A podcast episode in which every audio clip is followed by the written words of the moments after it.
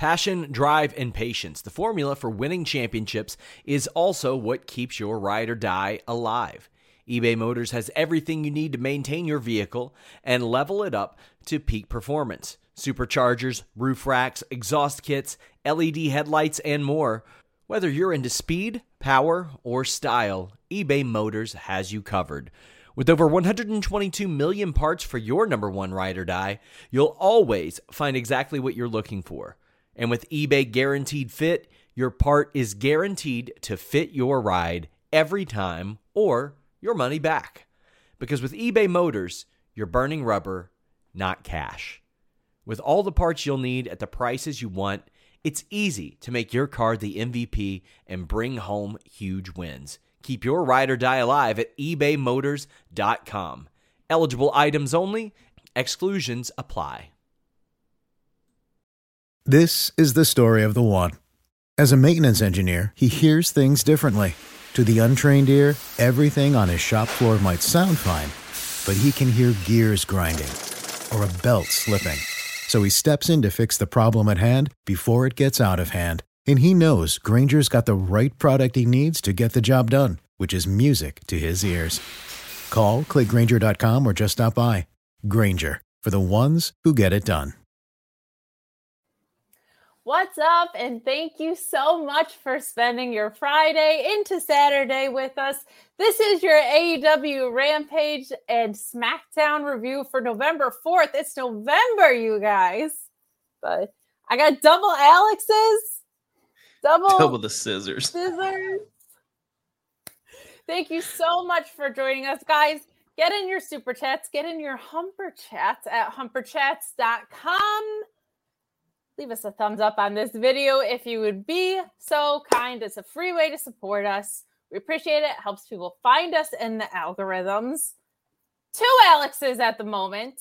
Um, I'm gonna let you guys weigh in on what you want to start with. Uh, I feel like Shibata means we should start with AEW Rampage, but this is also a go home for WWE. So you guys tell me, and while you do that, I'm to tell you all about Sean Ross Sapp's awesome long form uh, feature that he did on Casey Navarro. That is definitely, definitely, definitely worth your read. I don't even think that's behind the paywall. That's just done straight up Fightful. So go over there um check it out sean's a fantastic writer when he gets to kind of like spread his wings in this direction i think uh it's some of the best work that he could possibly do we are of course also on twitch you can go to twitch.tv slash fightful gaming and show us your beauties Oh man, It's that type of Friday night. it is it's 11 15 og alex how you doing Yeah.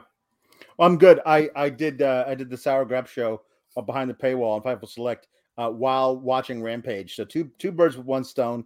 That's always nice. Get done a little early, you know. Why, and, and and, sir, uh, why would you want to get done early? Do we have something going on tomorrow on Fightful Select that you might want to talk about? Yeah, we do. Uh, we have what we call uh, Sands of Blind, uh, which uh, which because I I I damned moral principles. I refuse to watch uh, the the Saudi shows uh, and have for now years. Um, but uh, Kate has no such moral principles, and so she is going to watch the show. I'm kidding. It was it was an easy it was an easy. It's true. I have Um, no uh, morals. no, no. Um, but you're gonna watch the show, and I'm not, and I'm gonna try and stay off social media for as, as, as much as possible for the entire day, so I, not, I don't get spoiled. And then you're gonna tell me what happened during the entire show, and during the course of said recap, you are going to lie to me three times, and I have to spot the lie. So I'm going in blind. So it's all it's it's it's sands of blind, but it's also sands of lies because there are three of them, three three lies in the sands. Um, and we did this the last time there was a Saudi show, and it was one of our most popular uh, was so much fun. episodes. It It, was, was so much so fun. much Every, fun. Everyone loved it. So it, this should be um, uh, a lot of fun again tomorrow. Uh, the problem is, is that I explained on the on the on behind the paywall is that um, I'm I'm going to uh, my wife's family, Mm. like all of her cousins there's a there's a birthday party for like a couple of teenagers who don't want to be there, who hate everybody. And normally at said functions, I would just be in my phone on Twitter all the whole time. And I'm not allowed to do that. So I'm going to have to make small talk with a bunch of people that I don't like, who don't like me. And that's going to be really, really hard. So I'm doing this for you people. I think it's impressive that con-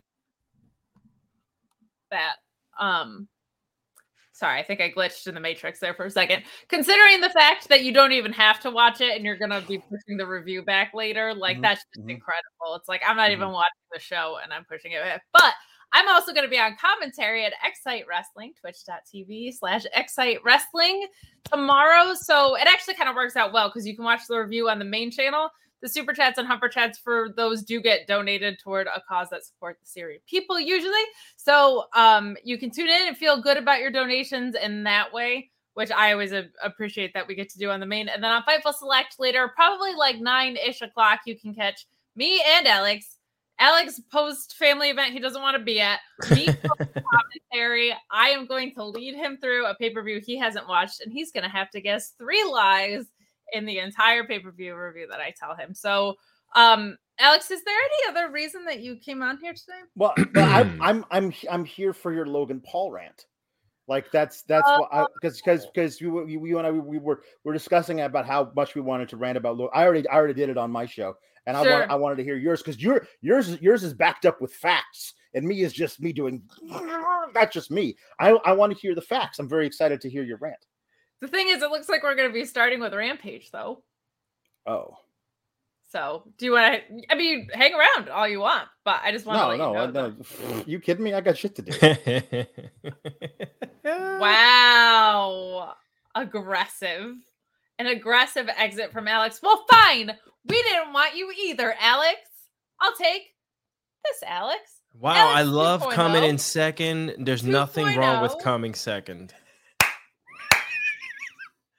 A lot of ladies would prefer that the gentlemen do that. Hey, Wow. this one, this one. I there really, we go. I really love that you still haven't gotten it. We've been here together It's, since June. It's also the depth perception thing, like where my there we go. There. You know, it would be Hold on. weird if my fingers just automatically just showed up in your. Yeah, in if it was like end, on yeah. my feet. Is he there? No. How are you? How's the house coming along? Well, I'd like to update everyone who cares. That's us. We care about you. yes, yes. Uh, very well. I snuck by the neighborhood today, and I noticed that um, they finished all the siding on the house, and they brought in all the cabinets, which is now real because my closing date is on the twenty first of December. So that's my Christmas gift.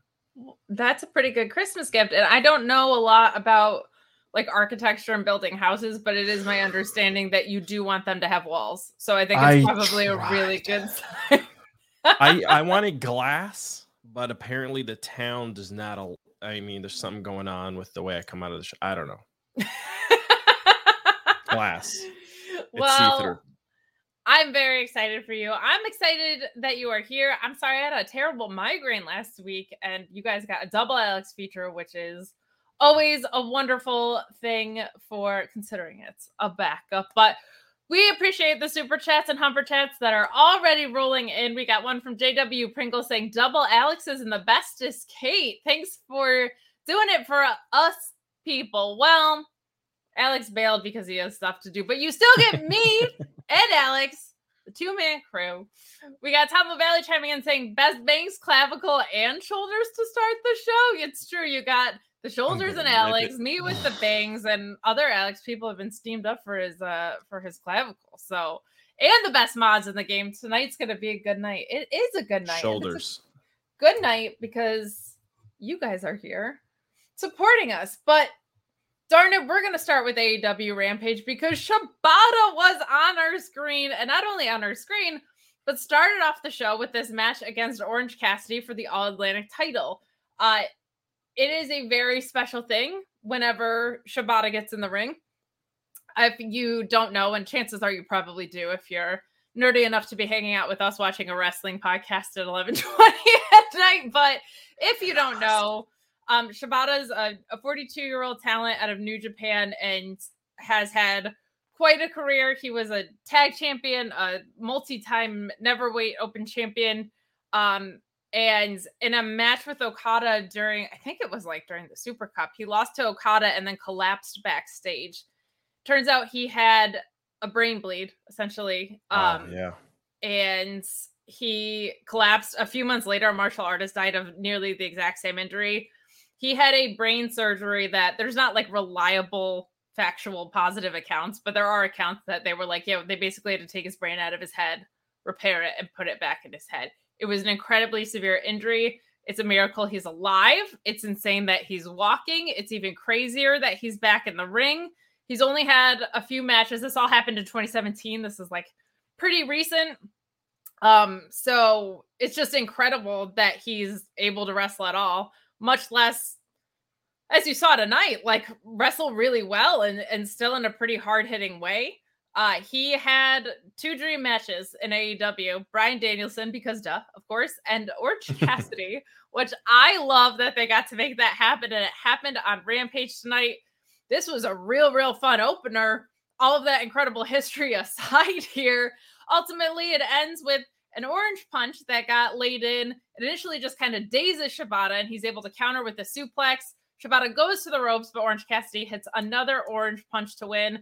I thought this was really, really fun. I would love to see Shibata and Danielson because I feel like they have a similar style. And like you see the way they lay in those elbow strikes, everything's so hard hitting. But this was a nice collision of styles, right? It's like fun when people are similar, and then it's fun when people are different here. But I thought this was like a, a really, really strong opening match. And it was also nice to see Orange Cassidy defend and not a triple threat scenario which is nice. But I really like seeing the All Atlantic title on television with regular consistency and people getting to see other sides of Orange Cassidy outside of like the silly stuff.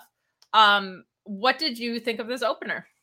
Yeah, I mean, you know, it's cool that you get these um matches on Rampage to ramp up the show, right? And it's it's cool to see the different clashes of styles, like you just said, and it's really cool to have Shibata just you know show up at AEW and eh, you know they're doing a lot of the stuff that we read about online when it comes to like the indies and how you know wrestlers are wrestling each other and having a good time and doing so but it's cool to see it on national television. You get you know like and and living out these matches you know which i i do hope every wrestling organization could learn from because that's fun. That's how yeah. you get people hooked we're also seeing that, right? We're seeing in WWE that Shinsuke gets to be a part of Muta's retirement tour, and the Karl Anderson stuff feels a little bit like a work of his not being able to to be there. Mm-hmm. So hopefully we get to to see some of that. But this is part of competition driving a competition to do good stuff. I sincerely think part of what I think has been some extremely encouraging signs in the women's division might have been a little bit of a nudge from WWE. I think they are now leaning in a more negative direction than we saw a few months ago, but like I think that drove that. I think in this case, AEW being open to working with so many promotions kind of pushed WWE because that's part of why Bryan Danielson left. They did try to make it happen for Danielson, I believe, with with Japan because that was so important to him, and Danielson is worth making every effort for. But it's exciting. Like it's it's nice to see healthy outcomes from competition driving each other and and this is certainly one of them but definitely a fun way to start off the night. We got kylie chiming in saying shibata versus oc was a lot of fun and i'm probably in the minority here but i didn't mind tyson on commentary. It wasn't good but i don't know. It was kind of funny and cute and like an excited child. I can't believe i didn't mention this. Mike tyson was on commentary at atlantic city. Um i felt like he didn't really add anything. It just seemed like he was high and not really adding very much. But similarly, I don't actually really mind it. And I think part of that is because Rampage. I've always said, kind of no matter who's on the desk, Rampage commentary has always felt like they were on a field trip to me. Like when Taz is there and just like so loose with his commentary, yeah. everybody's having fun. I feel that way about the Darks too. Like it's just really really fun to have that of like a everybody's just kind of like a little bit of a loosey goose and having fun.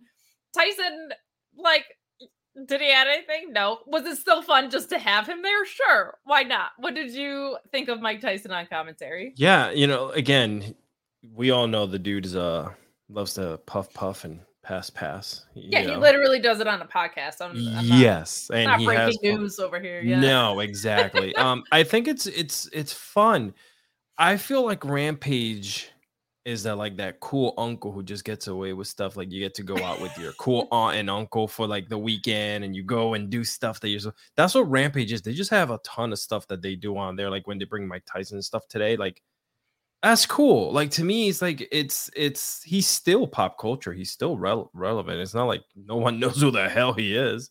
And they're in Atlantic City, in your in your home state, Kate. They are. they are. They're an hour and a half. If I didn't have such a busy couple days, I would maybe have made the effort to go. But I thought Kate's a this was lady. fun. I am. Yesterday it was just my sister's birthday, which was so much fun. Um, we went to I took her to dinner in New York. She lives in New York, so we had a delightful time. It was so good to see her. But I worked all day today, took the train home, watched my wrestling. I'm doing this, going to bed, and then going upstate New York for commentary tomorrow. So it's a big Wow. turnaround. Would have loved to have gone to Rampage, but unfortunately couldn't make it. But I get to hang out with all of you people. So is it that unfortunate? No. Amazing. But I agree. Like it is kind of like you're getting away with something. Tyson clearly is like felt like a a fan, which is also just like a fun like presence to have on a on a commentary desk. So that is a blast. Orion Ben 66 saying Shibata versus Orange with Tyson on the mic. God bless. This was one of those like wrestling in 2022 was insane moments of like the fire ant, I believe, from Chikara facing Shibata on television with Mike Tyson on commentary. It was it was one of those. So I thought that was fun.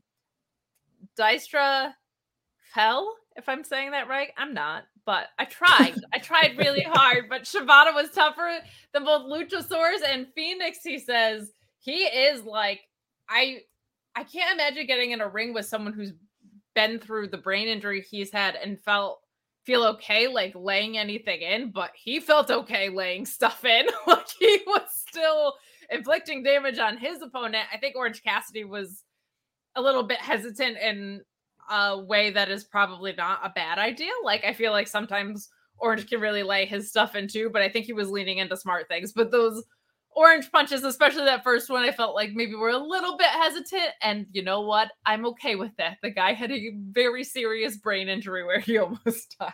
So, um, but a whole bunch of fun. We got a lot of super chats and humper chats coming in about them. Thank you so much for your support tonight. DNC Digital saying Tyson mispronounced abdominal struts and said, I've been doing this a long time. well, you know what? I don't think JR is uh high and he had some mix-ups tonight too. So you know what he what? might have I- been.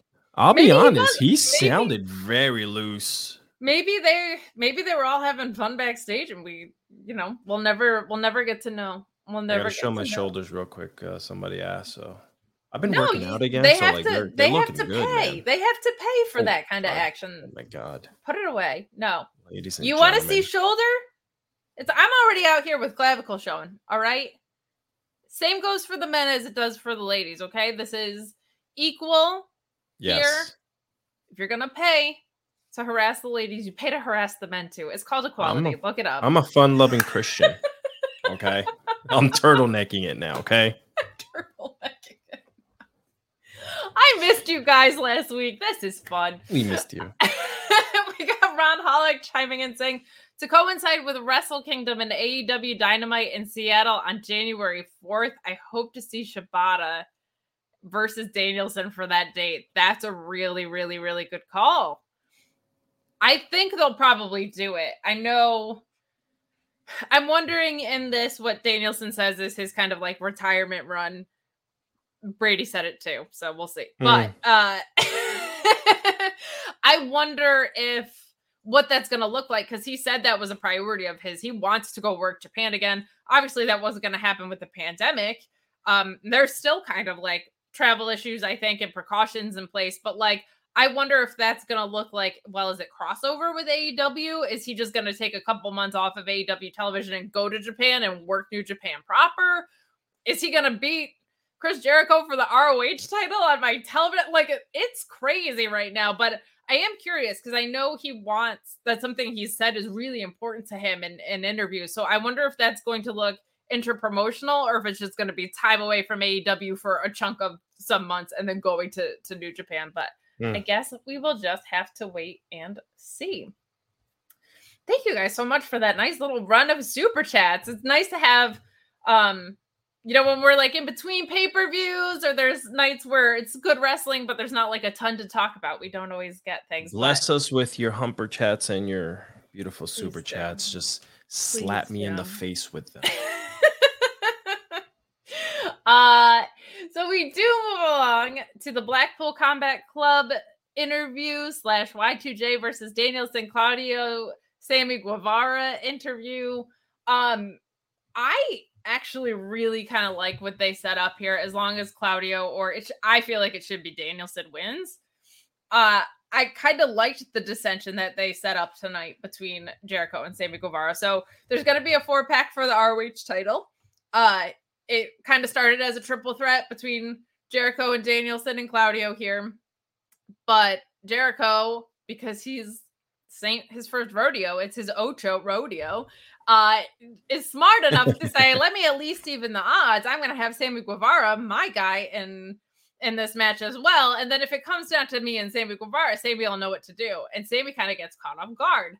And I really, really, really liked how this went down because Sammy gets interviewed later and he's kind of like, as long as it's with the Jericho Appreciation Society, all is well. So I thought that was like a very natural way to set it up. It's the classic Ricky Bobby shake and bake, Alex. This is Mm. straight out of Talladega Nights, but I really like that. And it's not a story I think that we've seen. I can't think of seeing that particularly recently. Uh, like in a way that's not like a paid mercenary or whatever, like MJF was doing, where it's like somebody that's contracted. It's just like a, hey, that person's my friend. I assume they'll do the right thing. And then that person saying, like, hey, that's, I'm going for that title too. It's still my opportunity. So, what, and we also don't see a ton of triple threats, and we've seen them more with Orange Cassidy's reign, but we don't see a ton of triple threats and fatal four ways, which I appreciate because those are dumb. If you have a title, why would you make it harder for yourself in a match? You don't even have to be involved in the decision, right? So I liked that there was a justification of it evening the odds, and Jericho doesn't want to look like a coward, and he shouldn't feel like one because he's already beat these guys before, right? Right. So um I actually really liked the way they set this up because it's a logical way to get to a fatal four way. How do you feel about this? Yeah, um I I I honestly think that they should um they should do more stuff like this. Uh I I know that that they they try this whole the trios titles and they're trying to put a lot, a lot of different teams together and whatnot, you know. I don't know. I I just I feel like that's getting stagnant now. I don't know why. Is it do you feel the same way about that or no? Or do you feel like it's ramping up? Yes and no. I think well Tony I mean after the after the Khan was- debacle, that know. that's what it is. So I don't have a ton of complaints outside of the women's division about Tony Khan as a booker. What I do have a complaint about is sometimes he gets so married to his long-term vision right? that he can't adjust on the fly or sometimes he doesn't strike while the iron's hot in the same way. I think that's what happened. I think there was a very clear set plan in place for the trios titles.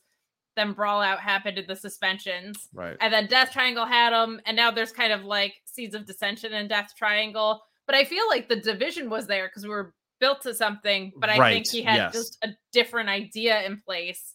And then what, right? I was kind of always of the belief that I felt like that was the perfect place for the Dark Order to get some momentum Same. for themselves. They wanted to continue the Hangman and Kenny story. I totally get it. I didn't have a problem with it. But like, yeah, we haven't really seen that many trios defenses because the it was kind of like these guys are reliable, stick it on them. Right, and then there was no plan in place. So Right. um, but I agree with you. I I like seeing multi-man matches that make sense. They're just hard to Yes. come by. And I think for uh for ROH, that's also perfectly fine because quite frankly, they don't have TV right now. So I know, I know. We always it's funny because when we do these uh these shows, we kind of like seem to go around in a in a complete circle as the circle gets completed when we say what Kate just said. We're waiting for Ring of Honor television. Like it's it's just this giant amazing plan that we all know is going to come together one day. We just don't know when. unfortunately, this is where we're at. But yeah, you're right.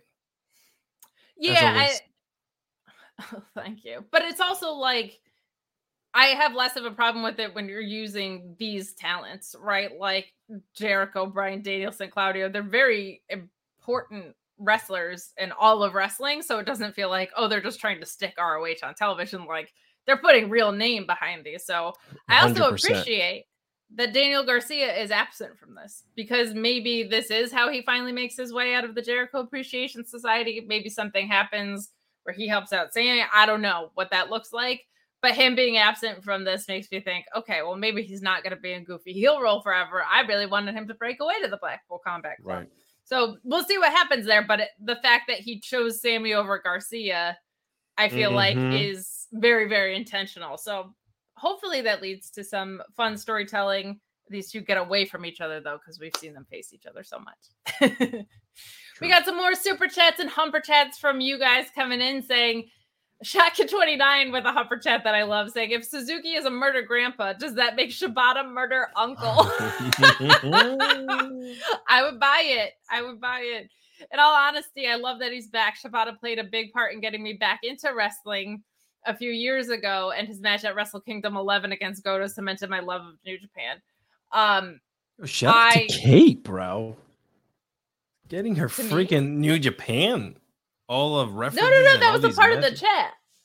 That Oh, I thought you. I, no, no, no, like, that wasn't my commentary. That Oh, wasn't my okay. commentary. Never mind. I take it all back. Dude, No it- shout out to Kate. we give that love to Shotkid 29 only, but I love stories like that. Like it was um, you know, everything looks a little bit different at this moment, but like CM Punk's return was huge for me as a wrestling fan. Like that, he was my guy, and it sucked when he went away. I still love wrestling, but um when he came back, like that was actually a really emotional thing for me because he like had such an impact on my love of Yeah. wrestling. Like when guys like that return and it feels like you have such an individual connection to them. I love that stuff. I love hearing that stuff. It's I don't want to veer off too much, but have you had that moment with a female wrestler?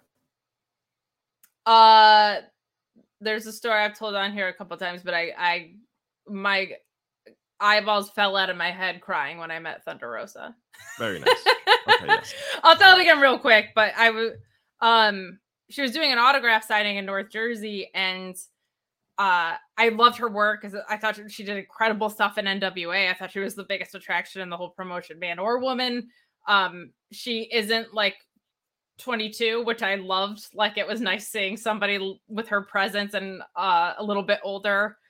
And I listened to her interview on Talk is Jericho, and she was just saying all these things that really resonated with me at the time of like, um, she was a social worker in Mexico, and she was just seeing kids that she was caring for just get murdered. Like, and it was she was depressed and she was looking to wrestling as an outlet constantly. And she was talking a lot about like not being able to pour emotionally from an empty cup. And it was just like, all I certainly was never doing anything that heroic with my life at that time, especially, but it was all stuff that I was really resonating to of like um, trying to help other people when you're depleted. And I wrote her a note and I gave it to her and I was like, that's how I can tell her how much I that meant to me without having to cry in front of her. And then she was like, oh, we're actually filming a documentary. Will you read it right now? And like this was also like in COVID, so I had a mask on. So I don't know if she heard a word I said while I was reading it, but I was just like ugly crying with my mask on. She was so sweet and wonderful about the whole thing. But Awesome. that, that was that's kind of the closest I've I think I've come with a, a female wrestler. But Thank you uh, for sharing that. I appreciate that. Oh, you're welcome. You're welcome. I told it a, a couple of times, but it uh my Wednesday night Mark Order podcast uh co-host Ant was with me and he saw me just I was very thankful he didn't take a picture because he could have. Because he could have. But Brian Medina chiming in uh with a, a super chat saying Orange Cass Orange Cassidy versus the new Sonny Kiss would be a good match. That could be a lot of fun. That could be a lot of fun. This heel turn for Sonny, I think, has been healthy. Um, it's hard for me to root against Sonny, but that's just one of those heels I'm gonna have to root for because I love Sonny Kiss. But we move along to this Toni Storm interview and into what I thought was a really good match of Britt Baker and Jamie Hayter defeating Madison Yeah. Rayne and Skye Blue. Um, I really liked this story that they're building out. And I also really like that they're building out stories. There's definitely yes. been a focus on the women's division. And I spoke about this a little bit before, but even when there's things that executionally haven't been perfect, they're definitely trying. And that's all I've been asking for. Like, there's definitely an effort. Did I think what happened on Wednesday was perfect? No, but like, they're trying to tell a story in a very different way than they have before. They're getting more women's talent on television. Um, my only thing now is like, okay, is there a women's tag division though? Because you you're putting a lot of really key talent in tag matches. so yeah. like, are we doing that? Are we not doing that? What does that look like? But there's a lot of stories here. Some of them are non-title, right? Saraya and Britt Baker is a non-title story. So I just really appreciate that we're getting some real, real effort and emphasis put on the women's division because um, I feel like the talent has come a really, really long way in both their signings and the growth of the talent that they already had. So I I really like that. And so we got a nice little match here, and I liked the story with Toni Storm talking about uh, her and Jamie Hayter being like basically homeless together during uh, the pandemic, and saying, "What happened to this sweet girl that I was living with? She's turned into a bully." Like, this is the story of the one. As a maintenance engineer, he hears things differently.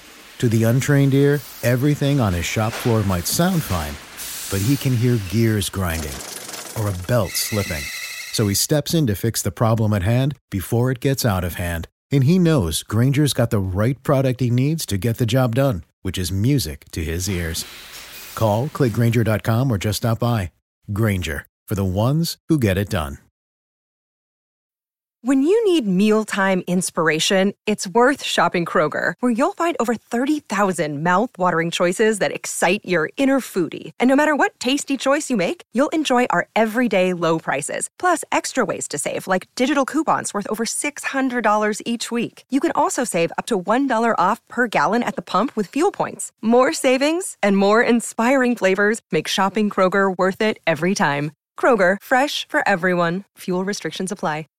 I like it when they lean into real stuff like this, but I thought this match was pretty good.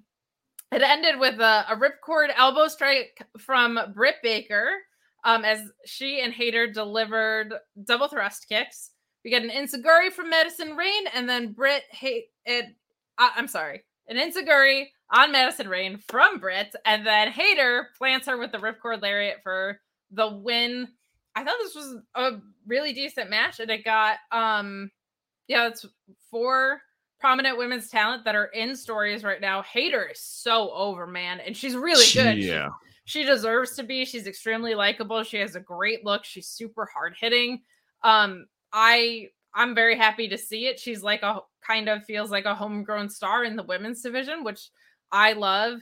And Skye Blue, I can't say enough about, man. Like she just she's so young and she did a lot of work in this match and she's just looked really good and she looked really good in the mixed tag matches that we saw for the AAA titles too. I, I've loved her work and she's so young with a really bright future. Encouraging stuff to see. Encouraging stuff to see. So, what did you think about this? Ladies division is on fire right now at AEW. They revamped whatever they're doing backstage. The matches are are more psychological as opposed to trying to get moves done in the ring just to you know get a match done. You can see that in their style and in what they're doing. They're telling a story in the ring. The girls are on top of their game right now. They're actually the girls' matches are a lot more fun than the guys at times. And I don't hmm. know, maybe just because I'm seeing something that I that I you know the progression of what they're doing together. Um, and you know, Freddie said it best. He's falling in love with Jamie Hayter. Like he's completely head over heels for her promos, for uh, her attitude, how she plays the crowd. You know, like cheer for me, but you know, boo hoo. Yeah. we love that. We love that. It is really encouraging to see. And we got some super chats and humper oh chats about it. Uh, Tom LaValle saying, really like what I've seen with Skye Blue. Truly. She's coming along well. She and Jamie were good tonight, and I don't hate that they go again Wednesday. Yeah. I like that for a lot of reasons. One, we're just seeing continuation with stories. How much do we love that? And agreed. These two can really go. These two can really go. One thing that I feel like we've seen growth in Jamie Hayter with is that she has gotten really good about um she's like pretty athletically built and she lays her shit in really strong. So I think she's gotten really good at adapting to other people's ring styles. And I think Skye Blue, especially with what we saw tonight a little bit, is is a good dance partner for her. So I'm excited for that. Joey Bag of Donuts saying, since AEW has so many belts already, why not create an always find the hard cam championship and give it to Britt Baker? Because, sir, there would simply be no other challengers. She's so good at that. She's so good at it. Uh, OG Alex said that, like, you know, on video games where, like, your character gets built on, like, certain different strengths and whatever, like, her secret trick would be the finding the camera strength. Like it's just incredible how good she is at it. She's so good. DNC Digital chiming in saying Britt Hayter can turn into a better executed Triple H and Randy Orton. Interesting comparison. I like that. Some looks at the belt, subtle digs, let it build, then turn. So I think you keep the belt on Toni Storm, especially before it gets uh before she gets her match with Thunder Rosa. Mm-hmm. I don't hate the idea of having Jamie Hayter win that match and Britt being like, wait, she's my friend, but like, that's my belt. And them having a really nasty feud about it, or Britt costing Jamie certainly seems like the most logical way to meld both of those stories. Yes. But I, it's very fun. Like, that's a championship match where two different stories could come out of it and both would be strong stories. Like, really, really seeing some progress in, in this division. I love it. I'm Henry Casey.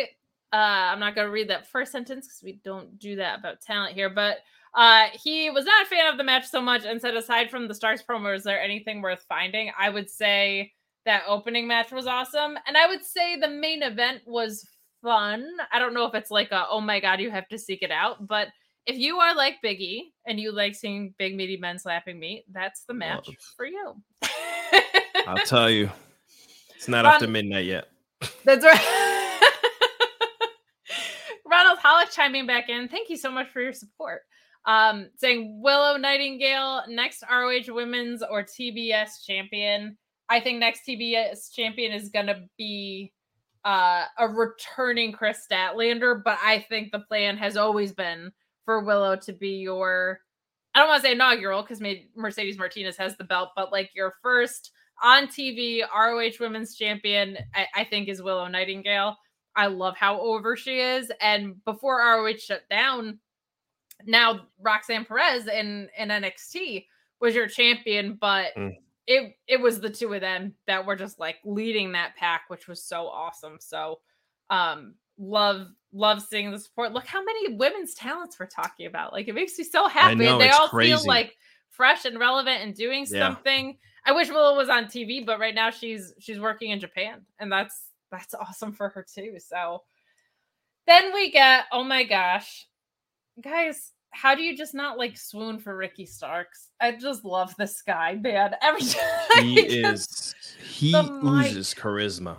It's unbelievable. It's unbelievable, and I loved his promo tonight. He's basically out there to say that he's entering the Eliminator tournament, which I adore. Uh, he seems like one of the most logical people that you could put in it. And he says a few things. One, he was trending even though he wasn't really on TV because he wasn't on TV. And he acknowledged the crowd and said, I don't have to tell you how cool I am, do I? You guys just know. and that is textbook cool guy stuff. Not necessarily verbalizing that, but nobody thought James Dean was cool because James Dean was like, I'm so cool. It was like, no, he wears a leather jacket and a white t shirt and he just walks around like a total badass, like he owns the place. Cool guys don't always go out of their way to tell you they're cool, right?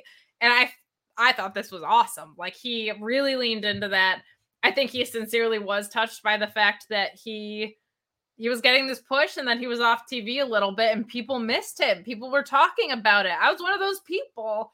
I think he was sincerely touched by that, but also saying that he respects the hell out of Mox. Mox has spilled his blood 10 times for this company, but what happens when this blood dries up is a phenomenal Ooh. promo line. Uh, he says MJF's a generational talent, but what happens when a generational talent meets an absolute talent? So just really, really strong stuff. He's super over with the crowd. He's super over with me.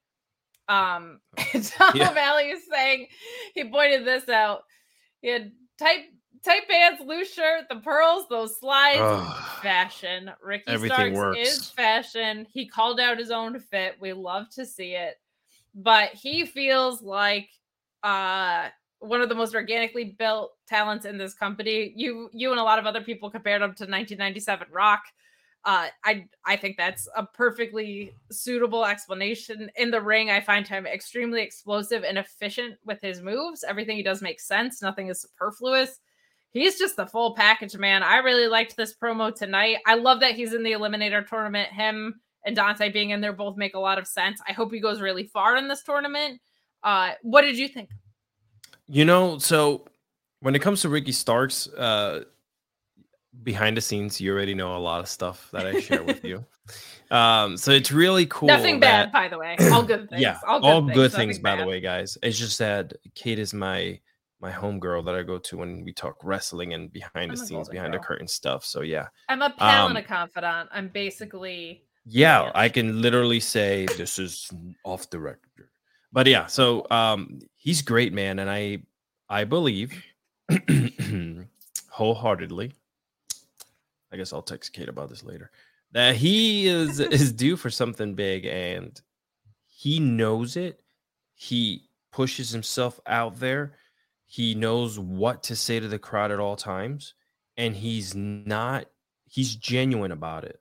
Right? Yeah, So you can tell in his promos he's not trying to sell Ricky Starks the character to you. He's selling, he's not even selling, he's giving you Ricky Starks the person. And this is why they love him so much. He's at it best. My character is that I'm cool. I love it. It does That's not it. need to be Give me pearls. more- I might just show up next Friday with pearls on. I don't know. We'll see. do. More men in the fashionable pearls. I'll take it. Ronald Halleck saying Ethan Page versus Ricky Starks for the Eliminator Finals. Ricky Page versus Ethan Starks till the end of time. I have, I'm, they haven't even had like a collision yet, and I'm extremely invested in the idea of those two being on the mic. Stokely Hathaway also there to fill in some gaps. My God, how much fun is that? Silk shirt on a pole match for oh those my two. gosh just just fashion on a full match. i had tweeted like i want ricky starks versus swerve for just like the coolest mf'er in the world like that they're just the coolest people i've ever seen in my life i love them and i love this chat too jr saying nice shoes ricky killed me I, JR was high. I'm just I'm just telling you right now. He had to have been. some something was up with the feller. We got some more chats coming in. A lot of talk about Rampage tonight. This makes me so Yeah. happy. Um Luis saying that also everybody watched Ishii versus Shibata from Wrestle Kingdom 10. Mm. That got him back into wrestling. Strongly recommend it. I actually really miss Ishii and Takeshita being around. I think everybody was so in love with Takeshita and the note that he left on, which they should be. But Ishii was doing such good work too. Like I'm salivating for him to get back in. That match with Eddie Kingston was like that match was built for me. That's- 29 chiming in via Humper Chat saying, if you had told me three months ago I saw a brighter path for the AW women's division than WWE, I would have said that's as likely as Shibata wrestling Orange Cassidy with Tyson on commentary. that is a perfect chat. It's a it's just nuts. It's crazy how much everything turns on a dime. But Rampage live. Is live something else. rampages, and I think So we're pretty Alex- much solid on live Yeah, rampages. from Alex and I said it last week. It's totally it's a different monster. It is. It is, and I think it's consistently staying one. Um, and I think the filming experience has gotten better for both Dynamite and Rampage because they moved some of the dark workload over to that Yeah. taping experience. So that just makes these like very long Dynamite tapings a little bit easier. So Eddie Kingston, Lance Archer, Bandito, Rush, and Brian Cage all announced to join Dante Martin, Ethan Page, and Ricky Starks in the AEW Championship Eliminator Tournament. Page versus Kingston on Dynamite. Get out of town and take a bus. That's going to be so much fun. Bandito versus Rush on the next Dynamite. Holy cow. Uh, Page versus Kingston bums me out because I think that means Eddie's going to be out pretty early. But Starks versus Archer and Martin uh, versus Cage for the Rampage of next week, I believe. So, some really, really exciting stuff. That feels like a very healthy talent pool to have involved in this because those matches are going to be great. And there's a couple different ways you could go with who end up in the finals. But that's going to be a lot of fun. I will take that all day, every day. All So- day. Give it to me. Moving along to our main event Samoa Joe and Wardlow defeat the Gates of Agony. And then I know you're happy about what happened next because Powerhouse Hobbs comes out. But B saying Rampage felt AI generated yawn of agony. Ouch. I actually really liked this episode a lot, but um it's not for everyone. Like It's I not. really Yeah. People love Dynamite this week. I thought Dynamite stunk for like the first 90 minutes of this this week. So wrestling's a buffet, right? You're supposed to uh to have I'll that. But up. Lots of meat. my only complaint about I didn't really have a problem with the match itself. I actually thought there were some fun cheats from Gates of Agony in this. I really like the embassy. I love Prince Nana, so I've I've loved some of the ROH integration. I just wish it wasn't taking up so much AEW promotion time. Uh, but basically, this match let me down a little bit because I thought all four people were going to be showcased really well. Samoa Joe never was going to do anything that disappoints me ever, but this really felt like this is a Wardlow showcase, which isn't even a bad wrestling move. My expectation was just like biggie, big, big meaty men slapping meat expectations. This ended with three power bombs uh, from Wardlow, of course, as one would expect from the symphony conductor himself. But this match was fun. I was just kind of thinking this was going to be like a little bit more of an everybody gets a chance to shine situation. It felt very agented toward making Wardlow look great, which he did. So kudos to them for that. Um, I also just feel like if you're gonna do a two man power trip thing where they both have singles belts and tag belts, they need to also be defending the singles belts. Otherwise, you're not really on a power trip. You're just like on a nice road trip, but not like a power trip. You're just only defending the tag titles. But a fun way to end Rampage. And then Hobbs emerges at the end. Wardlow is hot under the collar. Alex is dancing already because he's so excited. I don't blame him. I'm also very excited, but I really liked Samoa Joe kind of trying to like calm down, young Padawan. Like it, it was nice. It was like a nice touch of him being like, don't do this here right now. Like young wily guy. This is save it, kind of. Um, but we're basically setting up Hobbs and Wardlow for a TNT title feud. Uh, I think Hobbs might be the one to dethrone Wardlow, but if not, I'm hoping this goes a series of matches versus a one-off, or if it is a one-off, it's in a prominent spot. Uh, what did you think of the match? And then, OMG, how excited are you for the title match that's getting set up? I, I I agree on everything on all ends with the uh with the match and having to like you know they sh- shuffle how many people they're gonna put on television with like two minutes left of Yeah. Rampage, you know, and you know, and still have my man, powerhouse, come in. He is, man. Let me tell you something, man. Right now, I'm gonna put it out there, ladies and gentlemen. If if I had swung the other way, powerhouse all day. All right, I'm telling you right now. I don't even joke with that. He is so. He looks like a damn superstar, man. Like if you see him walk down, you know, into a store or down in the in the airport, you can just tell, man. He looks bad. He looks like that '90s badass bad dude in a movie that can kill you and like oh man i just i, I really i really hope honestly that they do good by him because he is one of the one of the original aew guys that has always stood out to me in my head. And i really do hope that they start putting you know faith in him. If Yeah. it's the tnt championship let's go let's move forward with that. And then see where we're at you know sometime next year this this time next year. Push him push him. There's no put a mouthpiece with him if you don't want him you know if you feel like he's not strong enough on the mic and push him to the moon I think I think the Hobbs Starks feud could have been executed a little bit better. I think 100%. what what that feud did for both of them though, how over they both came out of it is such a wonderful uh example of how wrestling cannot have a loser even though someone loses, right? Like and I think we're going to get that blow off match in a better place. But like I I agree with you. I'm I'm a Stark gal. I was a Stark gal before he even came in here. I loved what he was doing at NWA. Um I'm so Yes. excited he's getting the push here. I loved him as a heel. I love him as a face. I didn't know I would love his face work as much as I am. Um Hobbs, I also just his presence, like it's not even just his look. He's obviously like built like a truck.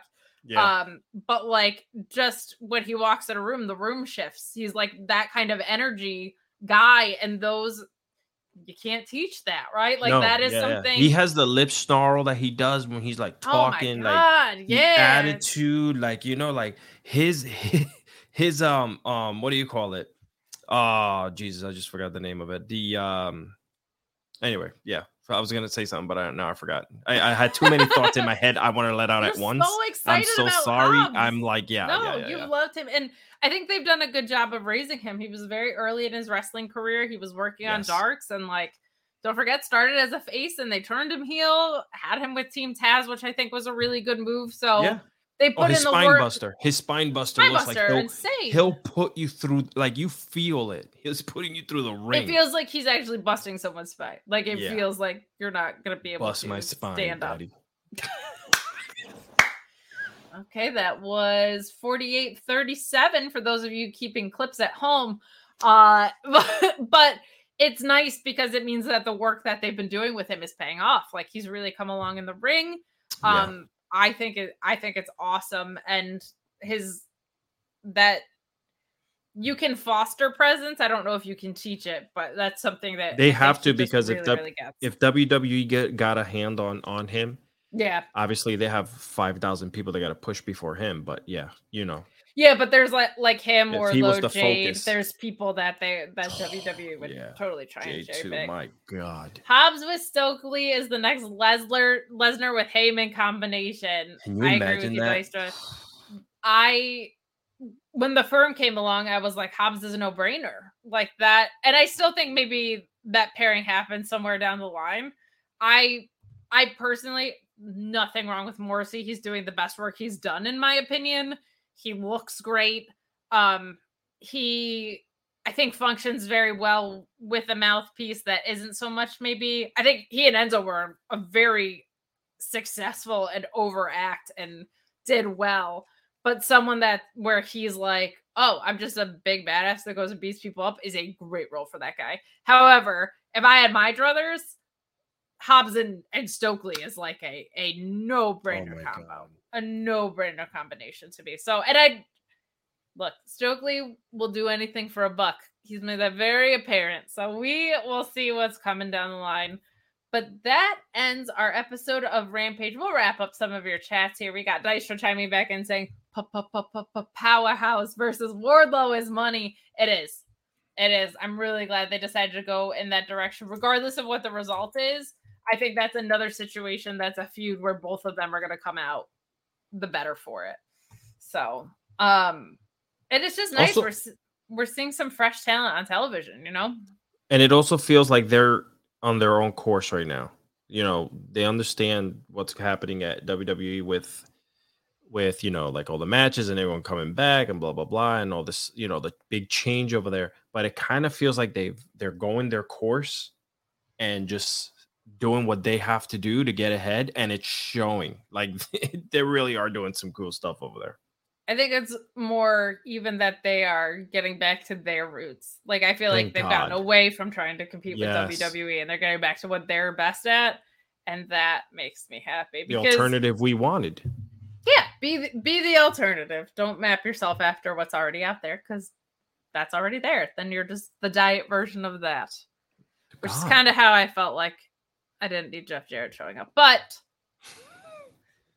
well he has that backstage role now Backstage, I love. I don't need him on my screen. He's a business, you know, developer, Duga Hiki, whatever he's doing. Cool. Go smash guitars backstage. I don't need him on my TV.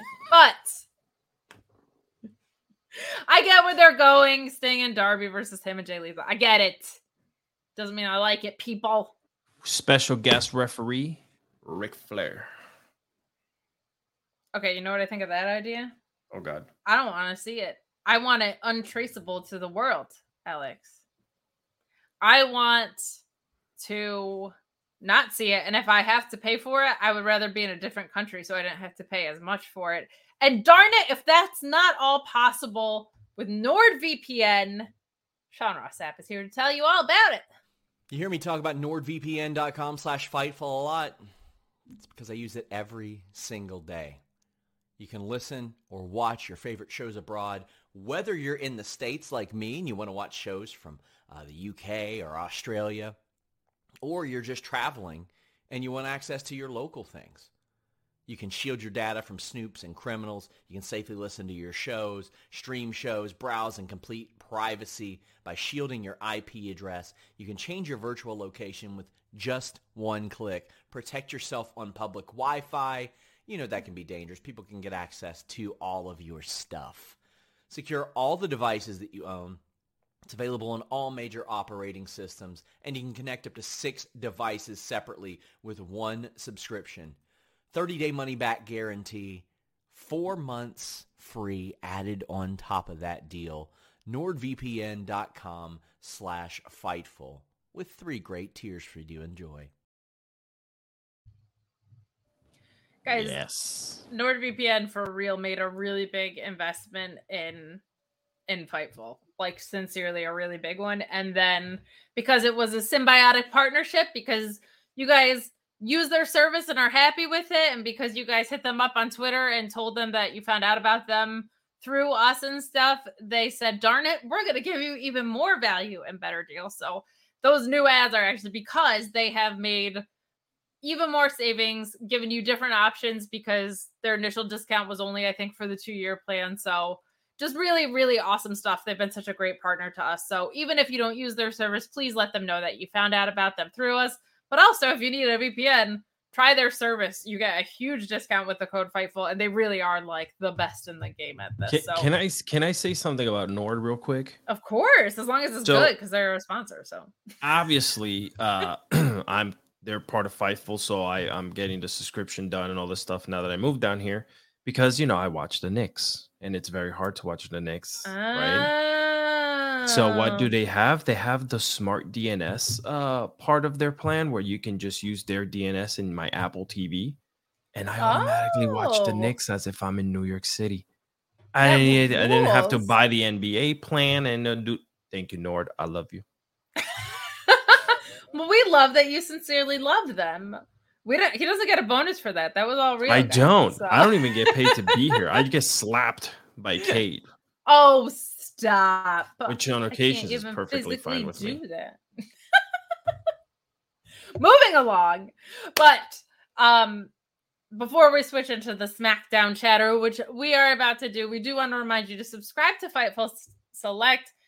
There's some really good stuff that's going on over there, including you get me and Alex doing our Crown Jewel Sands of Blind show tomorrow, where Alex isn't going to watch it because of his ethics and morals, which I respect and love, but I am going to watch it. And I have to tell him three lies, and he has to guess what those lies are. So um, I think I punked him out on two thirds of them last time. It was really silly and a lot of fun. That's going to go on probably closer to nine o'clock at night. Your main channel one will go on right after the show. And again, those super chats and humper chats do get donated to a great cause. So uh, you can feel good about where you're sending your money if you want to participate in the post show. So uh yeah, we appreciate it. Other great things going on at Fightful Select. You got some updates on the Colt Cabana appearance that we saw on Wednesday. You get a nice little Peter Avalon interview. There's some more information on WWE in Saudi Arabia. Lots of updates, a lot of updates. And most, I don't want to say most importantly, but my favorite fun news of the week is a potential women's talent that WWE is planning on bringing back. Someone that I'm a really big fan of. So go mm. check it out behind the paywall. I, I'm excited. I think that person rules. So I am happy to hear that she may be gainfully employed with a like the most successful wrestling company in the world. That's a good thing. Shout we out like to it. Emma. Shout out to Emma, who now is there and was also reported on Facebook Select. But this is a new one who I'm pumped about. But we are going to go ahead and flip into SmackDown. But I actually have another Humper chat to clean up from Kylie. Um, she said that she agrees with Alex that Hobbs is question mark, but you also got War Daddy and of course Stroke Daddy. Stroke Daddy. Oh.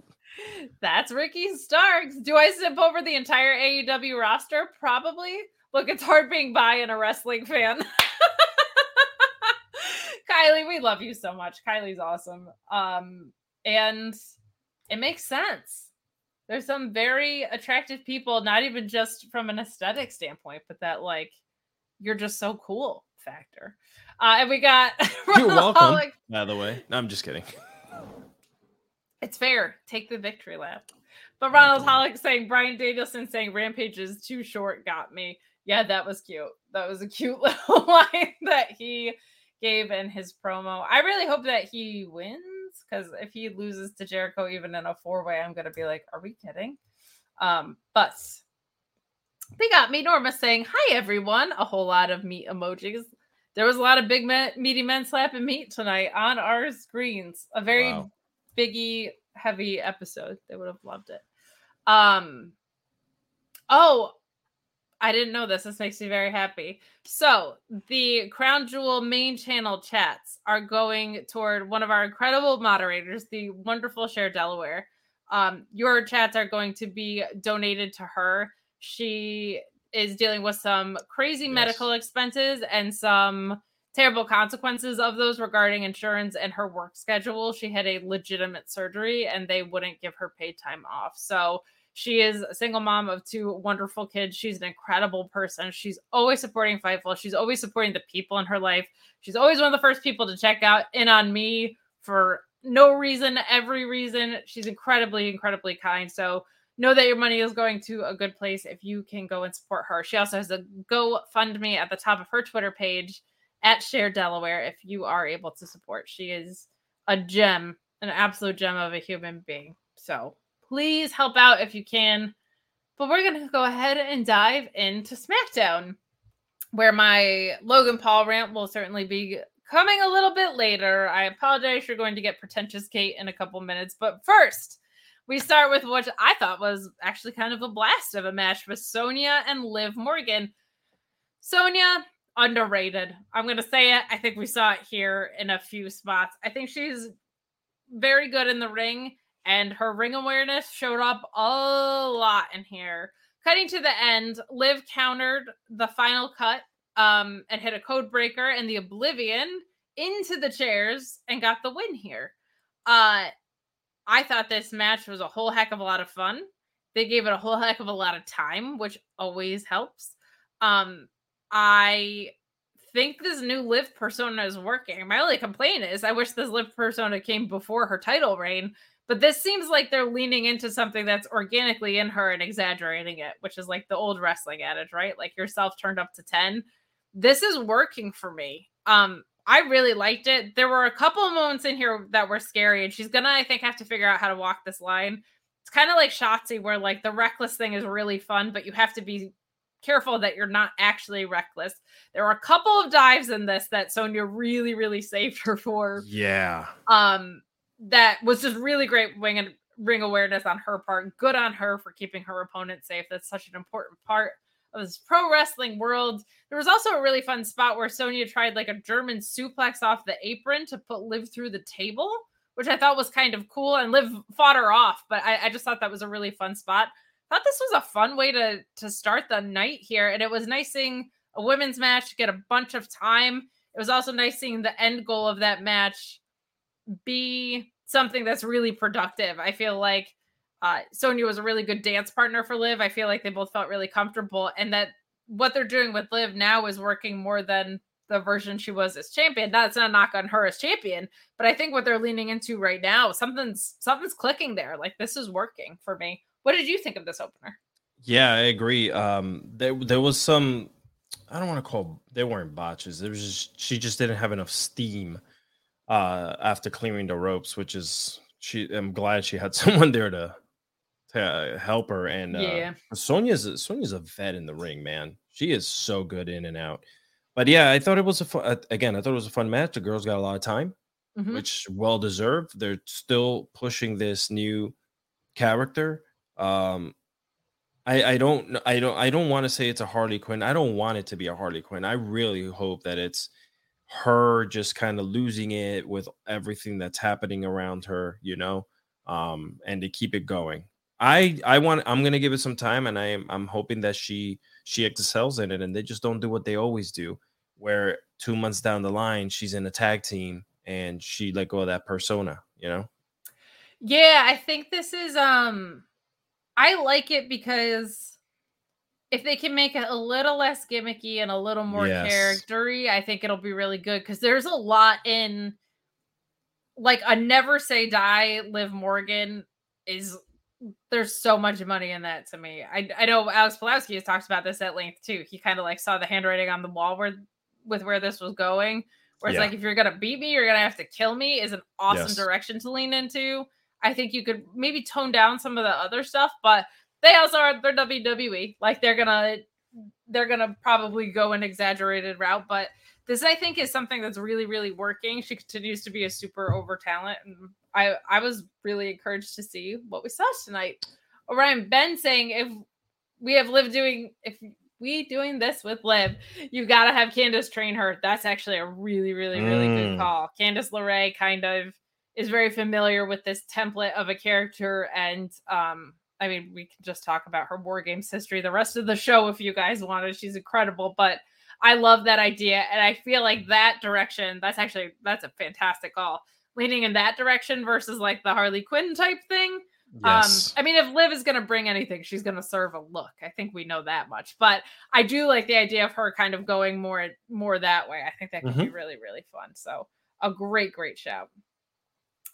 Moving along, we have an interview with Emma and Xia and I this was really short, but I thought was really really fun. I did not love Emma losing at her return, but um Xia kind of comes out and picks on her a little bit, and she's like, "Hold on, I didn't just lose in my return. I lost to round Ronda Rousey, and second of all, elbow strike. I loved that. I thought that was so funny of her. Like, listen, all right, a it was Ronda Rousey who I lost to, and B, bam, I beat your ass. I thought that was a whole bunch of fun. so a, a quick but I thought super effective little way to keep Emma on screen. What did you think? yeah, I, I, again, um, the girls getting time, huh? They're just they're just progressing lot of it stories on both. Yeah, on on both companies, they're um, putting them out there. Uh, you know, for a time there, we noticed that there was a um, there wasn't too many women on the roster to kind of like Yeah, know, part of it the is the void. replenishment of the talent for sure. Yes. So very, very happy to see um Emma back. And it's funny because uh Freddie, myself, and, and Jeff were talking about Emma not too long ago. And she just reappears out of nowhere back on WWE television, which was really cool. What Yeah, there's- on Fightful? Look at you giving double credit. We love that. But it is Four ninety nine. there were some that you were like assuming is gonna we're gonna come back. I don't know if people assumed that Tennille Dashwood Emma was gonna come back, and I think it was a really valuable pickup. I think that was a really smart call. Word. But we move along to Ricochet versus LA Knight. Um LA Knight talking that S on the way to the ring. This was fun. Um I think this match was cool. I feel like maybe because it was a taped episode and the first time they had this match, they didn't go to the next level that I think um they probably could have. So this match ends with Ricochet missing a flying nothing. Um and then he and LA Knight kind of trade roll ups, which is the laziest, cheapest way that you can end a match. But I did like that LA Knight grabbed the rope um, to give himself the leverage for the roll up. And it at least looked like they were trying to sneak a win. It wasn't like, and the roll up. And they don't do this as much as they used to, but we got so hit over the head with these freaking roll ups that I'm allergic to them now. Some fun spots in this, even though I didn't feel like it kind of like went into the next gear that we're used to seeing from these guys. But Ricochet with the head scissors into a drop kick, like not even the most insane stuff that he's capable of, but his execution is so clean and athletic that like even when it's simple stuff like a drop kick, you're just like, holy crap, this dude is nuts. I really liked uh this moment where LA Knight headed up to the top rope and he met him with a leaping hurricane rana.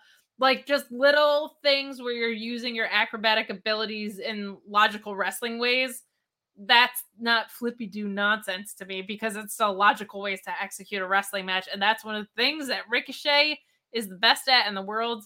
This was a taped episode, and I did feel like there were some pretty obvious editing in this. Um, I wouldn't mind if they this was something that they built out into a full feud if they ran it back. Uh, but a, a serviceable enough match. I just had really high expectations because Ricochet looks like a superhero every time he's on my screen. What did you think of this? Yeah, I, I think that um they complement each other. I, I feel like anyone who who goes into the ring with Ricochet, I, I find myself saying the same thing over and over again. They they kind of like complement each other very well. Um, LA Knight looks rejuvenated to me. He looks extremely comfortable being back to you know what he was. Um, and I'm so happy that I don't see him with the maximum male models anymore. I mean, it is just. I just wanted just, to see him wrestle too. Like, yeah, yeah. He wasn't even yeah. bad in the role he was in, but like, dude's a wrestler. Let him wrestle. yeah. So I'm I'm with you on that. He does look very refreshed. He does. He refreshed. looks very happy too, which is cool. Like you get you get someone who's wants to be there and do what he does. Uh, Michael Dammit chiming in. Hi, Michael Dammit nice to see you. And they're saying, sorry to go back. You never have to apologize for going back. We'll take your chats and supports whenever you want to send them. Um, but I think Liv's issue is her speed coming off the ropes.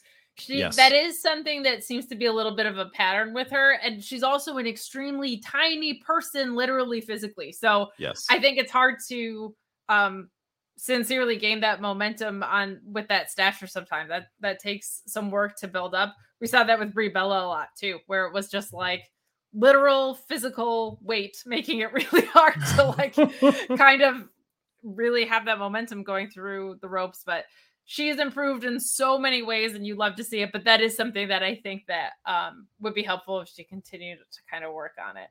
Yeah. now for this. Oh boy. I'm just gonna say this right now. I'm leaving the room. This is the kind of rant that I normally do behind the paywall on Fightful Select, okay? But I'm not on Fightful Select tonight. So I just want you to know before you go into the comment section. I know it sounds pretentious, and I know it sounds like I'm taking wrestling way too seriously. This is ridiculous. I know what I'm about to say is overkill.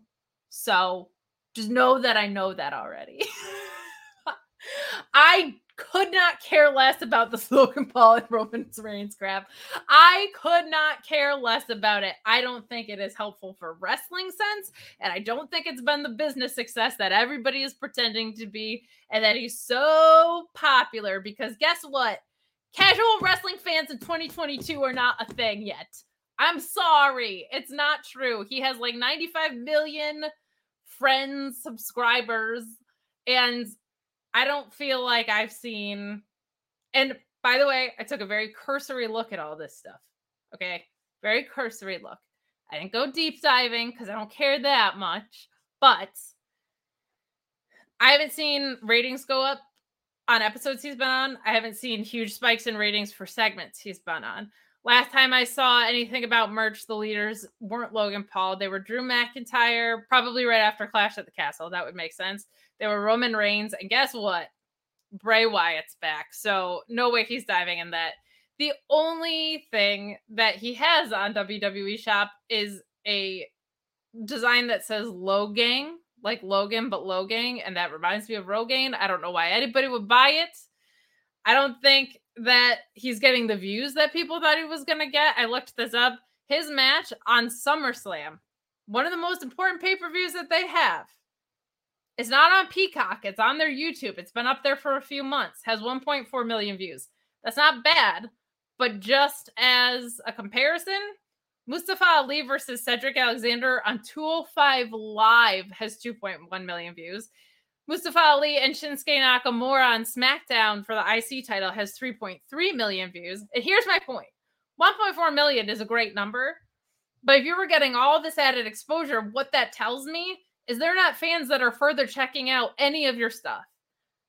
Nerds who are watching Mustafa Ali and Cedric Alexander probably are going to go watch that match 900 million times. I probably, out of those 2.1 million views, I'm probably like 1.3 million of them because that match blows my mind every time I watch it. So I think all of that is pretty ridiculous. Um, I don't think the wrestling build has been good because I don't care how many 50 year old boxers who are looking for a payday that aren't trying against you that you beat. I care if you're trying to be a champion in this promotion, what you've done in this promotion. What you've done is one singles match, which was like the third best match at SummerSlam, and one tag match. If I were in the back, I would feel insulted. If I was Mustafa Ali, if I was somebody that was like supposed to be getting rejuvenated out of this regime change, and you're telling me it takes one match from a successful podcaster who has a frog splash and a better three amigos than Dominik Mysterio, and you get a title shot for that, I would be insulted if I was out there breaking my bones, bleeding, testing my emotional and mental health, giving everything I had week after week, trying to get myself over and get on TV. That would be insulting to me. I thought his promos of the the all it takes is one lucky shot was the most boring, obvious promo that you could give. I give him a ton of credit from the fact that he is charismatic and it was well delivered. It was so obvious and boring. Apparently, in Saudi Arabia, people are chanting for Sami Zayn. I think nobody's really been talking about this match that much since the press conference. Everybody's talking about what's happening in the bloodline, not who Roman is facing. That is also what's on TV week to week. I'm not an idiot. I see that, right? But I just don't think he's super popular is A, something that's paying off because casual, casual wrestling fans don't exist. And B, I think the story has stunk. I think the match will be fine. I think the crowd will be super hot for it because I think they're just going to be really excited to be watching wrestling in Saudi Arabia. But the crowd's calling for Sami Zayn, who's obviously not going to go over there. And on top of that, all of this good PR stuff, I would, as someone who has been in PR for over a decade, I would argue that, I don't know, what he did at a very specific forest is as much of a PR risk because you know what? That cost him three and a half million dollars and ended up in a lawsuit. I would argue that when you're under contract with WWE, you probably shouldn't be in the press attacking Bad Bunny, who is a draw that proves he can fill arenas with his music. That everybody loved what he did in Royal Rumble. You should not be coming after a top celebrity draw for living in Puerto Rico for a tax break when he's from Puerto Rico and you're bringing your uncharismatic brother who has allegations along for the ride. I'm sorry. None of this is for me. I think it's completely overblown how much he's brought to the table in terms of exposure and PR. I don't think any of the people watching it care. They certainly aren't going to care in a sustained way. If you are going to do this, and we all knew they were going to do this, doing it in Saudi Arabia where storylines don't really have too much of consequence happening that often, this is the place to do it. I just think that you should do the work in the promotion you're in to get a championship shot for the promotion that you're in. Two matches, one singles match, to me is an egregious way to go about it. I think it's a symptom of a lot of things. I think it's a symptom of Triple H taking over what he did. I think it's a um, symptom of they wanted to do this in Saudi Arabia at this time and they just didn't do the creative work leading up to it because everything got expedited or whatever. Like I I get all of that. What I'm saying is I don't give a crap about your main event with your reigning two and a half year champion at your second biggest event of the year. And that's it. So I was kind of waiting to go on that rant. I figured I was going to do it behind the paywall. You're getting it on the main channel. I'm sorry if that was too preachy for some of you. I get it. That's not like analysis of what happened on the show tonight, but I wanted to see what this was going to full build look like. And I just think it hasn't been that successful. Like when I went to see the success that they got out of like what he brings to the table, and I was like, Mustafa Ali's I knew Mustafa Ali's numbers were like pretty recently because when he wasn't on TV, I looked him up because I was like, I know this guy's a draw. Let me see his numbers and they're high. His retribution returned, which sucked. Retribution sucked. Have four million views. So you're not getting you're not getting what you set out for, in my opinion. And also, this is just me doing like five minutes of looking into things. I could be wrong about merch sales. They might be further along now than when I saw last. I could be wrong about segment by segment stuff. Like it's extremely possible I'm wrong in those ways. But from a wrestling perspective, I thought that sucked. I thought it was an insult to the locker room to begin with. And then when I looked into the like extra exposure getting out of it, I'm like, not real fans, not anybody who's going back to look into other stuff, certainly. Mm-hmm. You gave mm-hmm. away a, a pay per view, a SummerSlam match for free on your YouTube, which you never do. And it's can't even compete with what Mustafa Ali's doing on 205 Live. Mm-hmm. So, Finn, rant. That's it. I'm sorry if that was obnoxious to some of you. People in the chat are liking it. So I'm glad, but like, I just feel like I knew I wasn't going to be super invested because I don't really care about Logan Paul that much. But I feel like uh, even when I try to look at it more objectively, this is not something that has been successful in my eyes. So I know you obviously have very specific ties to some of the insulting things that he's done and said. But do you, at least from a wrestling perspective, have any interest in this? Or are you on the same page? I have me? zero. Like when I tell you, when I tell you that I'm, pr- I'm, I won't be watching it because I'm going to be out tomorrow doing stuff, and I won't be missing anything. To be honest, um, I would watch it and I will support my good friend uh, uh, Austin Mike Rome. You know, he's yeah. one of my best friends, so I always support him and everything he does. But other than that, um, it, I too have my gripe with him. Um, sure. you know, uh, you mentioned the Bad Bunny thing. Bad Bunny has given millions of dollars back to the island. So if he's getting a tax break from the island that he's from, and he's bringing back the economy in Puerto Rico by himself, single handedly saying, here's $137 million. I mean, wh- why would you talk about a man that's doing that? But to each their own. But yeah, good job. Thank it. you. Thank you. And for more rants of a similar style, subscribe to Fightful Select. That's all Alex that I ever do. So, uh, Alex Blowski and I constantly ranting like that. His are usually of extremely like higher mind booking than I can even wrap my head around. He's a genius in the way because when Alex sees something booking wise that he doesn't like, he has this illness where he has to go fix it in his head.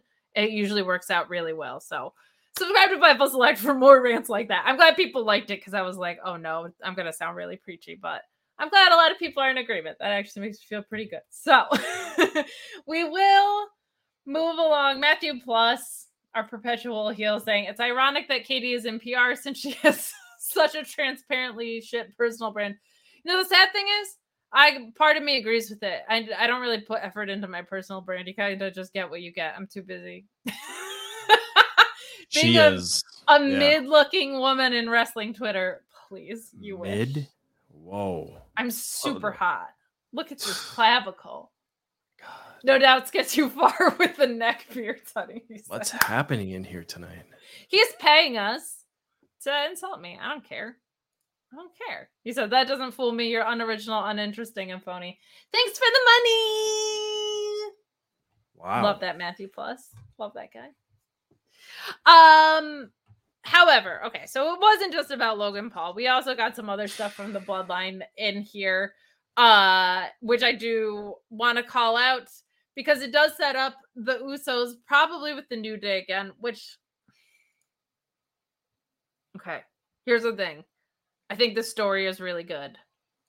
I've seen this match so many times.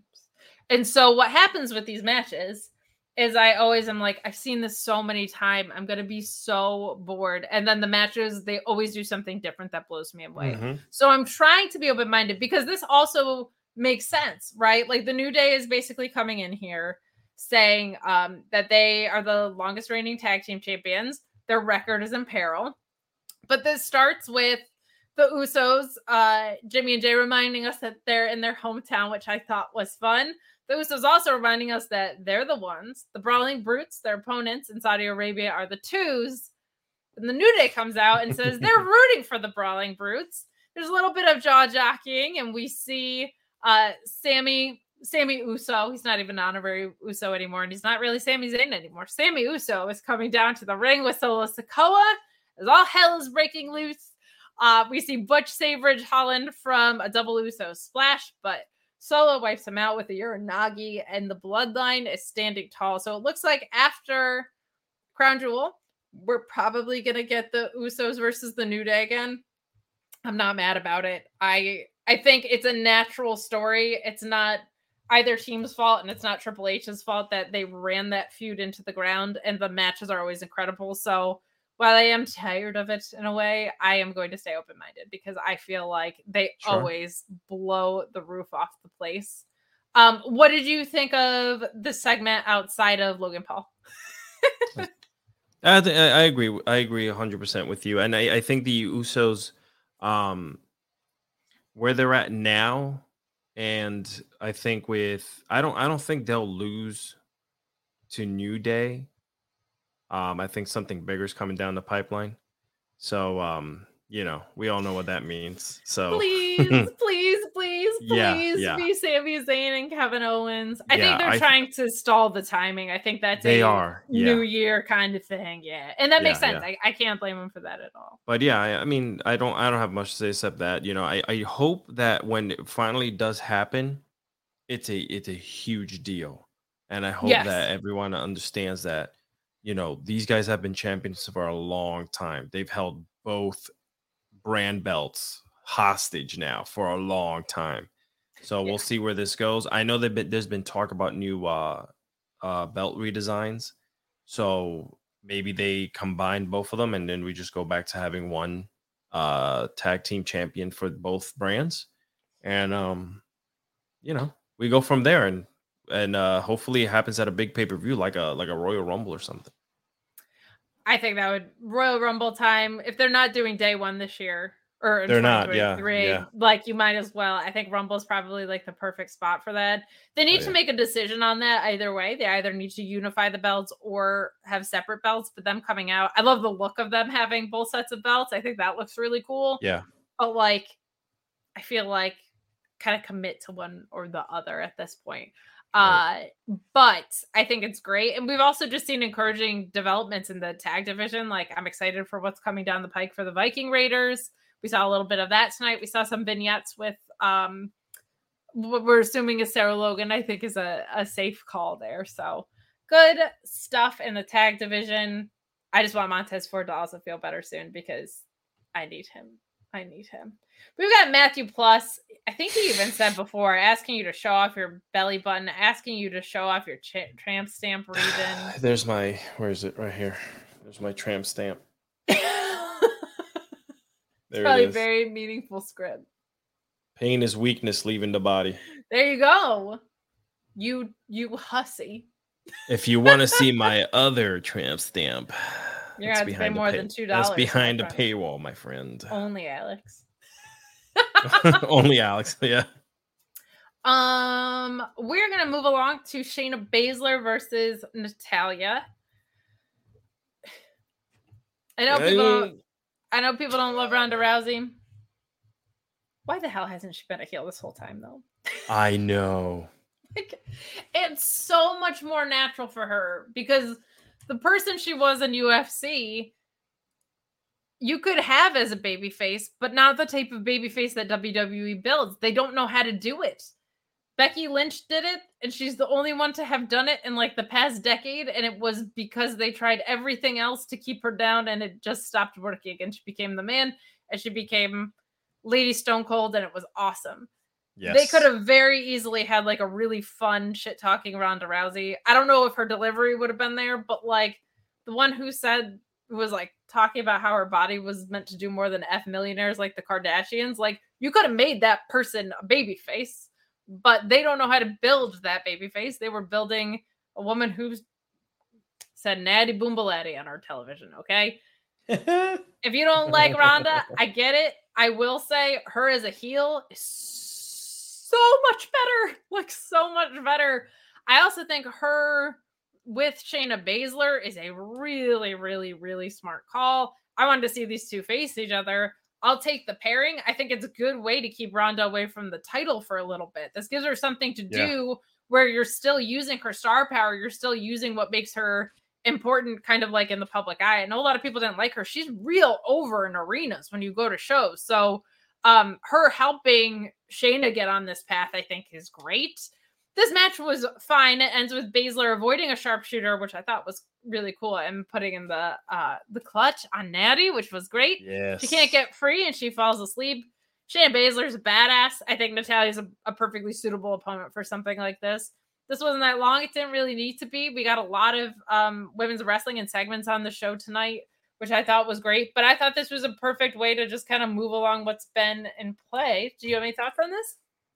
No, I just I they I feel like poor Natty always gets thrown into these uh situations, man. Like she's a workhorse. Uh she's gonna be, you know, that middle piece that continues to move storylines somehow. Like she gets her ass beat, she gets pushed aside, she has a bloody nose, and we just continue going. You know what I'm saying? So hopefully, hopefully, um Shayna, I mean Shayna's so good. She's best. I Oh my her. god, I I love her want so her to stomp me. I don't know why, but yeah, you know, I just what's happening tonight. I love it. I love it. And um I do appreciate that they at least acknowledged that Shayna and Natty had a working relationship before, right? So that was cool. Like they referenced something to be honest, like I feel like it's always like Natty and a friend, kind of like how we were getting Raquel and a friend. Mhm. And I I was like, oh right, yeah, they were together. so I like that they at least, even though this was essentially a catalyst for this Ronda and Shayna thing, they at least told the story that was there, which was really good. So I will take it. Good stuff. Some good stuff tonight. yeah. Um, we have a chat coming in from DNC Digital regarding our favorite Sami Uso saying Elimination Chamber will be in Montreal. I see the Goodfellas hit on Sami the night that night. KO and Sami versus Usos at Mania. Uh, that could be very fun. Uh, yeah, I wonder how. I think that's where they're going. I just wonder how they're gonna get there. Like, and I don't know if they know that yet because if they want to set up like Jay versus Roman, you could have them lose the tag titles at Royal Rumble, right? And then the gold is disappearing from the bloodline, and then Jay and Roman have these seeds of dissension, and they're gonna face each other at Mania or whatever. Like, I think it depends where the bloodline is going as a unit. So I'm excited to see it, but yeah, Elimination Chamber in Montreal with as over as Sami is right now, and Kevin Owens would be really, really fun if if they're a tag team by then. That would be I really thought they were getting rid of that uh all the uh pay-per-views like that. I guess that one's sticking around. not all of them, some of them. Elimination Chamber went away for a little bit because it's extremely expensive. Like those pods are oh, really, yeah. really costly to make. Elimination Chamber is one I think that if used properly is a really fun one to keep around. I think the ones that are just like overly gimmicky, like I don't know if they'll do Hell in a Cell and TLC. Like you know what I mean? Like there, Yeah. there's some that are redundancies Right. and some where the stipulations are handcuffing the stories a little bit. Yeah. So I think it's smart. I think it's smart to alleviate some of that. So we get a Drew and Karrion Kross video package. I don't know what to say other than I hope these guys get to actually wrestle instead of hit each other with the strap and get pepper sprayed this time. Have the blow off. Let there be the physicality they're both capable of. Like, I'm not the biggest Karrion Kross fan in the way he's being presented, but like, I don't doubt that he and Drew could probably do some really fun stuff if you Mhm. let them. Um, did you have any thoughts on this video package or heading into the match at Crown Jewel? I'm still sitting around waiting to see what's uh what they're trying to do with Kross, you know, and um and obviously you already know my feelings about uh Drew. He's but a we little were bit getting to a place where you were kind of liking him more, but then I feel like we Yeah. got back to this goofy we got we went right back. Yeah. Yeah. and I don't exactly. think that's on him. Like I think everybody was like, the Drew that we love is the one that we saw in the Shillelagh match against Sheamus. yeah. And then because Karrion Kross is so gimmick heavy, kind of like went back that way. But Yeah. um, hopefully they get to do some fun stuff. That's all I think. He'll be tag teaming with Sheamus soon. I actually, I wouldn't hate that. But he's got his brawling brutes. What are you talking about? Ah, So we get um MVP essentially sending five jobbers and to fight Braun Strowman. That's his opponent for tonight. And instead, Braun basically eats them.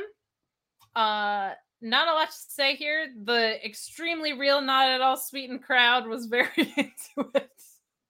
I feel like ugh, I felt the crowd crowd noise was really being pumped, man. Like but this was also a double taping, so I kind of I kind of get it for this instance because the real crowd No, I know, really I know, but- but I, yeah, this was noticeably cheesy and fake. yeah, one hundred. Like, bro, listen, I know, I know their gimmick again. They're they're hoarding, so I understand they want to bring all these wrestlers back. So, so they hoard them. But with I Braun, don't know if it's hoarding. I think they With- were depleted for a really you think so? time. I feel they have so many. I feel like they have 215 people backstage. But uh, for me, Braun is just so he's still. I mean, he just he, he's still doing the same things he was doing before. Is just is just tweaked. There's nothing. There's no. There's Yeah. nothing there to excite me. I mean, there's nothing there for him for me to say, "Wow, I could really get behind Braun." He's still doing the gimmicky stuff, you know. Like you might as well just bring back the train. I keep on saying this: bring back the the smoke and the train. muting you. If you mention that train one more time, swear to God, no more train talk with him. He is one. Look, there's. I've said. Rawr. Rawr. um I've said a little bit like I'm gonna give Hunter till Rumble because I feel like there's all these things we've improved on.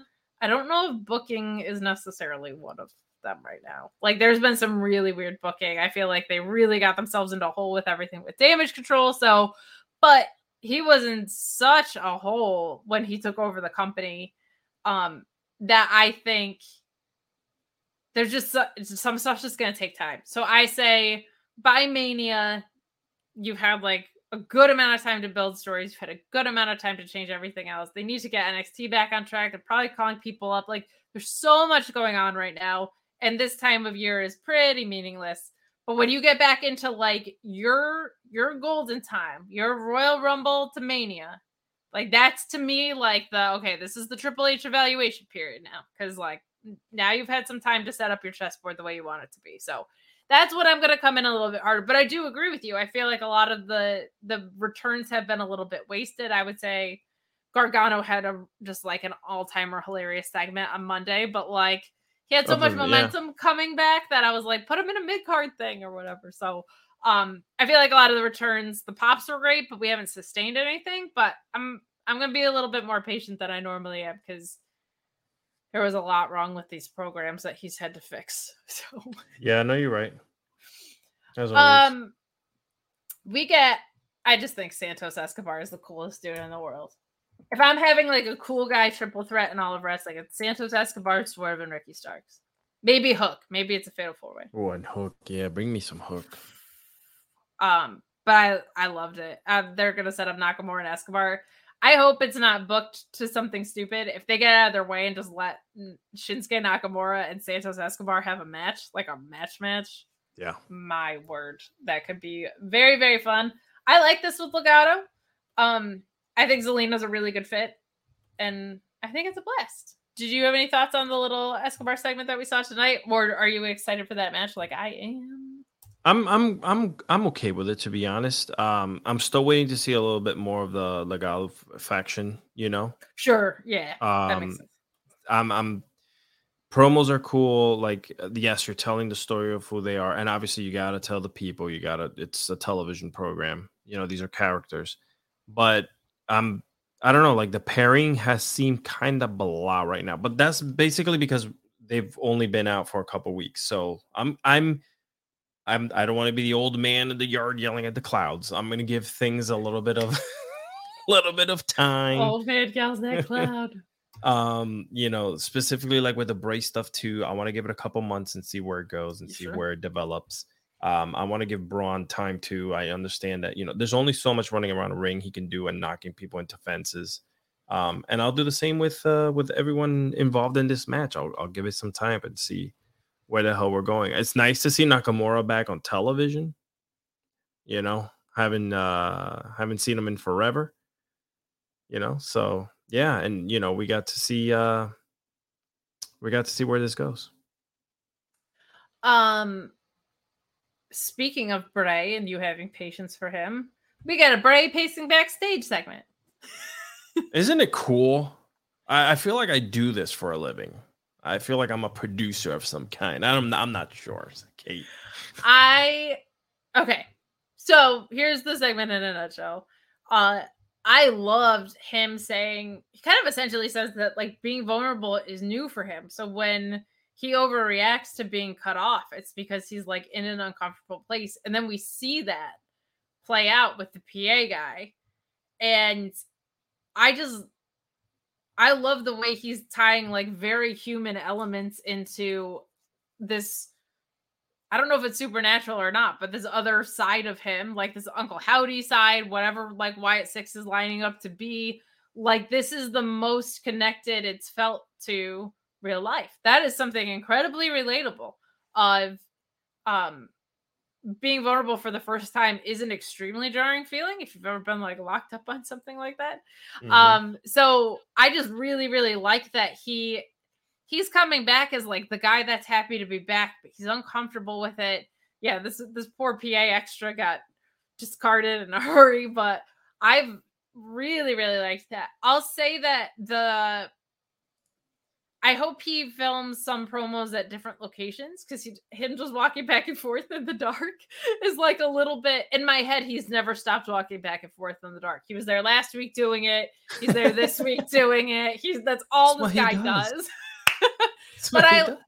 like I didn't like when they had the music playing under his promo, but like if they're leaning into this like uh you know being distracted or my vulnerability getting interrupted is something that like upsets me like mm-hmm. music playing in the background is something that might upset him. Like this is all very calculated, it's all very cared for, but I just like that there's some relatability that we never got with Fiend version of him. We Wyatt, Texas Chainsaw Massacre, Wyatt Family Guy felt like a little bit more grounded, but this by far is the most like human appeal connected to whatever this like dark disturbance is going on with it. So I absolutely, absolutely love it. Um, did you have any thoughts on this? Yeah, yeah. This um again, I'm just gonna give it time. I'm gonna see where this goes. Um I'm I was very impatient with the whole um QR code thing because we all knew what was happening and we all knew who it was. So you might as well you could have saved me weeks of that trash by giving me what you're giving me now.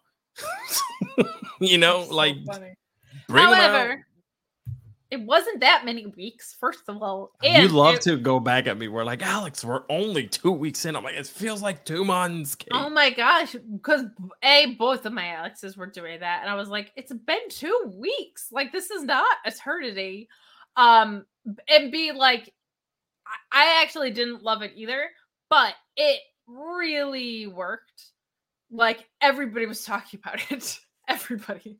So I was like, well, who am I to say it's not a good tactic then? Right. Like clearly it worked, but I'm an, I'm just a guy sitting at home, armchair armchair quarterbacking this thing. That's what we pay you to do. We love that here. What? When did you start paying me? That's what I want to know.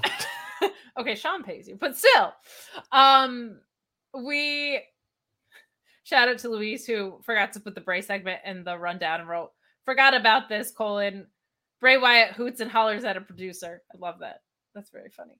Uh, so get in the remaining super chats and humper chats if you have them. If there were ever was ever a match to have about them tonight, them about tonight, it might be this match.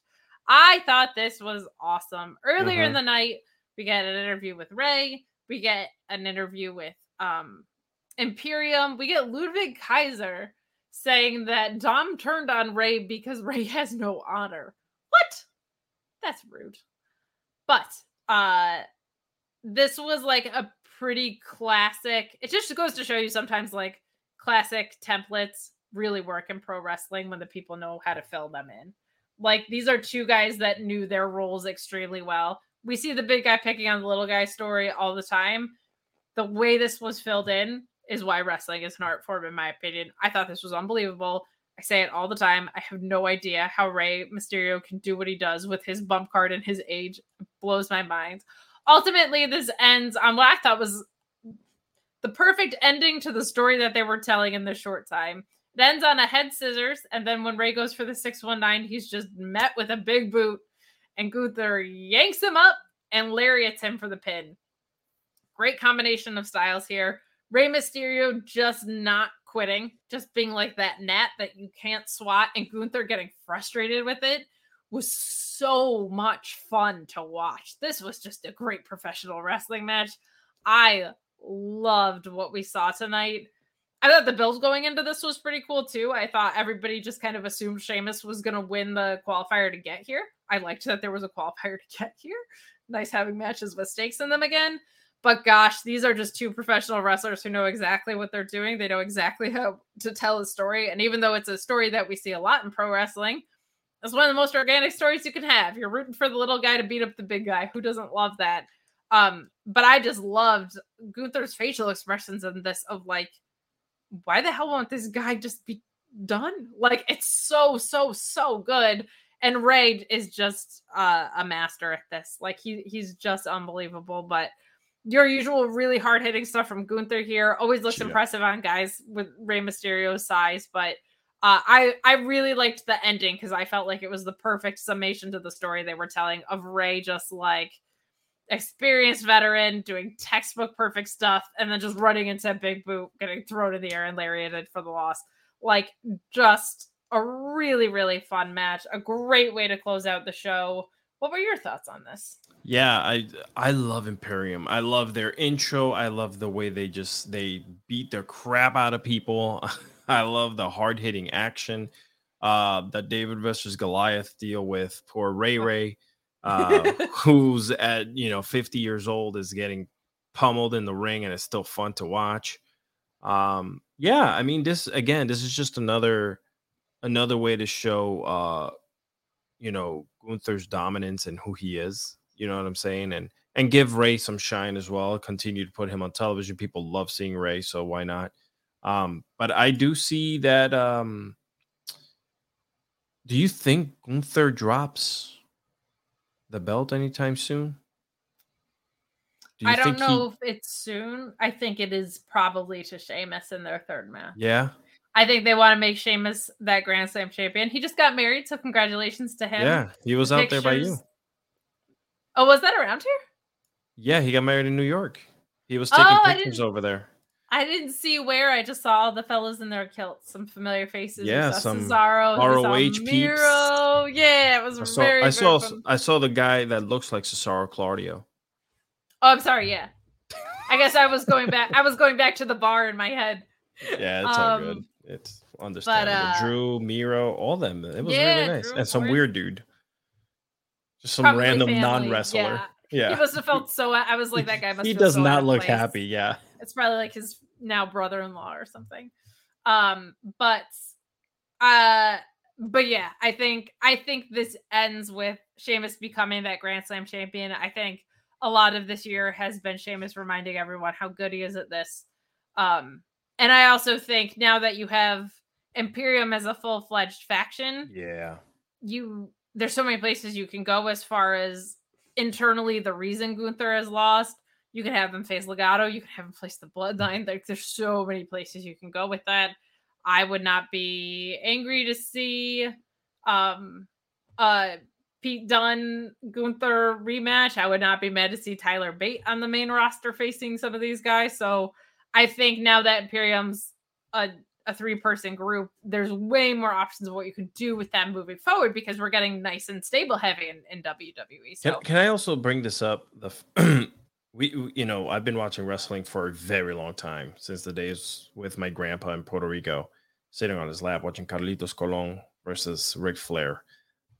This seeing Sheamus evolve, Sheamus has been in WWE for a long time it's crazy to see the faces that have stuck around in the last couple years who have that let go of and who who they haven't mm-hmm. and to mm-hmm. see this part of Sheamus' career and perhaps winding down as he's getting married and perhaps doing less and less in the ring, you know, and kind of becoming more of a ring general to help other people out.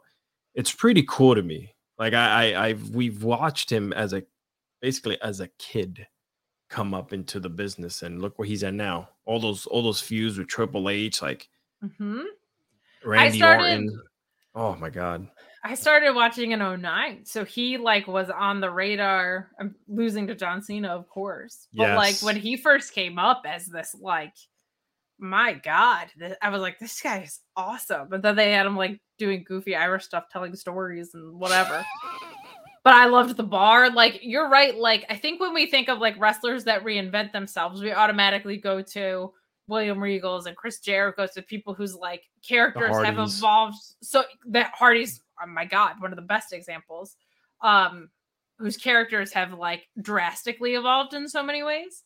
So I think like you forget a guy like Sheamus has evolved in so many ways without like um necessarily like so many character overhauls, but like tag team stuff, doing the more comedic stuff, doing the dead ass serious. He's always been Sheamus though, which is great. always been Sheamus and always like in the ballpark of who he is.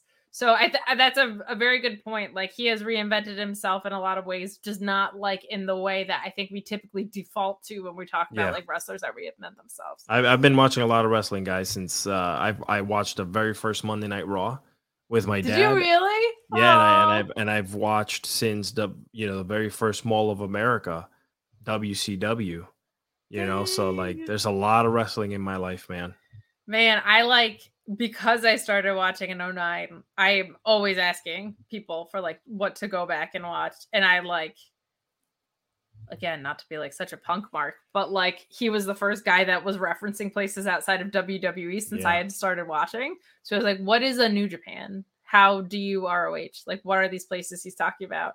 And I like fell so in love with like mid 80s NWA. I was like, of all the things to fall in love with, going from like sports entertainment 09 WWE to being like You have an old soul, Kate, in wrestling terms. Dusty 2 was the Dusty Flair 2 was the best or whatever. Like it was just so funny. But um, but yeah, that concludes SmackDown. And we thank you so much for joining us tonight and our sweet little like button that we put on this episode. But we appreciate you guys so much for joining us. Alice, before I sum up my all over the place weekend, where can the good people find you? hey, just head over to uh on Instagram, Alexis Cardoza, and you'll find all my links, my OFs, everything right in there. And uh just give me a follow on everything. Things um I apologize for like how I, I know I've only been here for like almost two and a half, three weeks uh, since I first moved down here. So I apologize to anyone. Like I, I've I've had some ideas for the Fightful Overbooked show and stuff like that, but unfortunately, because of the way the construction and the moving has, you know, everything's been going. I don't have everything that I need. And so I only got the bare minimum and I'm not going to half ass something that I really want to bring to you guys. So um that's Full still ass. that's still that I go full ass. Um so that's still coming down the pipeline and some other projects. So if anybody that's following me and doesn't see me on social too much, it's just I'm still getting very much adjusted to not being in my own house, still staying in an Airbnb and whatnot. So unacceptable. I know I'm such a loser. It's about drive. It's about power. It's okay, Alex. We'll give Kate the show instead. I don't know who this is. I'm gonna assume it's Joel. It could be Jeremy. I don't know who this is on the. Kate Fightful just took my. IP just to let everyone know that. Subscribe to Fightful Overbooked. Fightful Overbooked rules. Um, I am going to be doing, as we promoted on Fightful Select, uh, I'll be doing your Crown Jewel, your Sands of Blind post show in the silliest format that we do. Uh, it is Joel. He's uploading newsworthy as we speak. So see, see how hardworking this team is. Tomorrow I will also be before we do that post show for for Crown Jewel around nine. I will be at Excite Wrestling in upstate New York, twitch.tv slash Excite Wrestling. Gonna be a really fun card. Uh, and Tuesday I'm back on NXT Sour Grabs post show with Alex. So tune in. We're having so much fun here on Fightful. Have a wonderful and safe weekend. Enjoy wrestling this weekend if you are watching. And again, um, if you can donate to Miss Share Delaware's GoFundMe, either via the link or via super chat for on the main channel tomorrow. Please feel free to do so. But we hope to see you this weekend. Have a safe and blessed one. When you need mealtime inspiration, it's worth shopping Kroger, where you'll find over 30,000 mouthwatering choices that excite your inner foodie. And no matter what tasty choice you make, you'll enjoy our everyday low prices, plus extra ways to save, like digital coupons worth over $600 each week. You can also save up to $1 off per gallon at the pump with fuel points. More savings and more inspiring flavors make shopping Kroger worth it every time. Kroger, fresh for everyone. Fuel restrictions apply.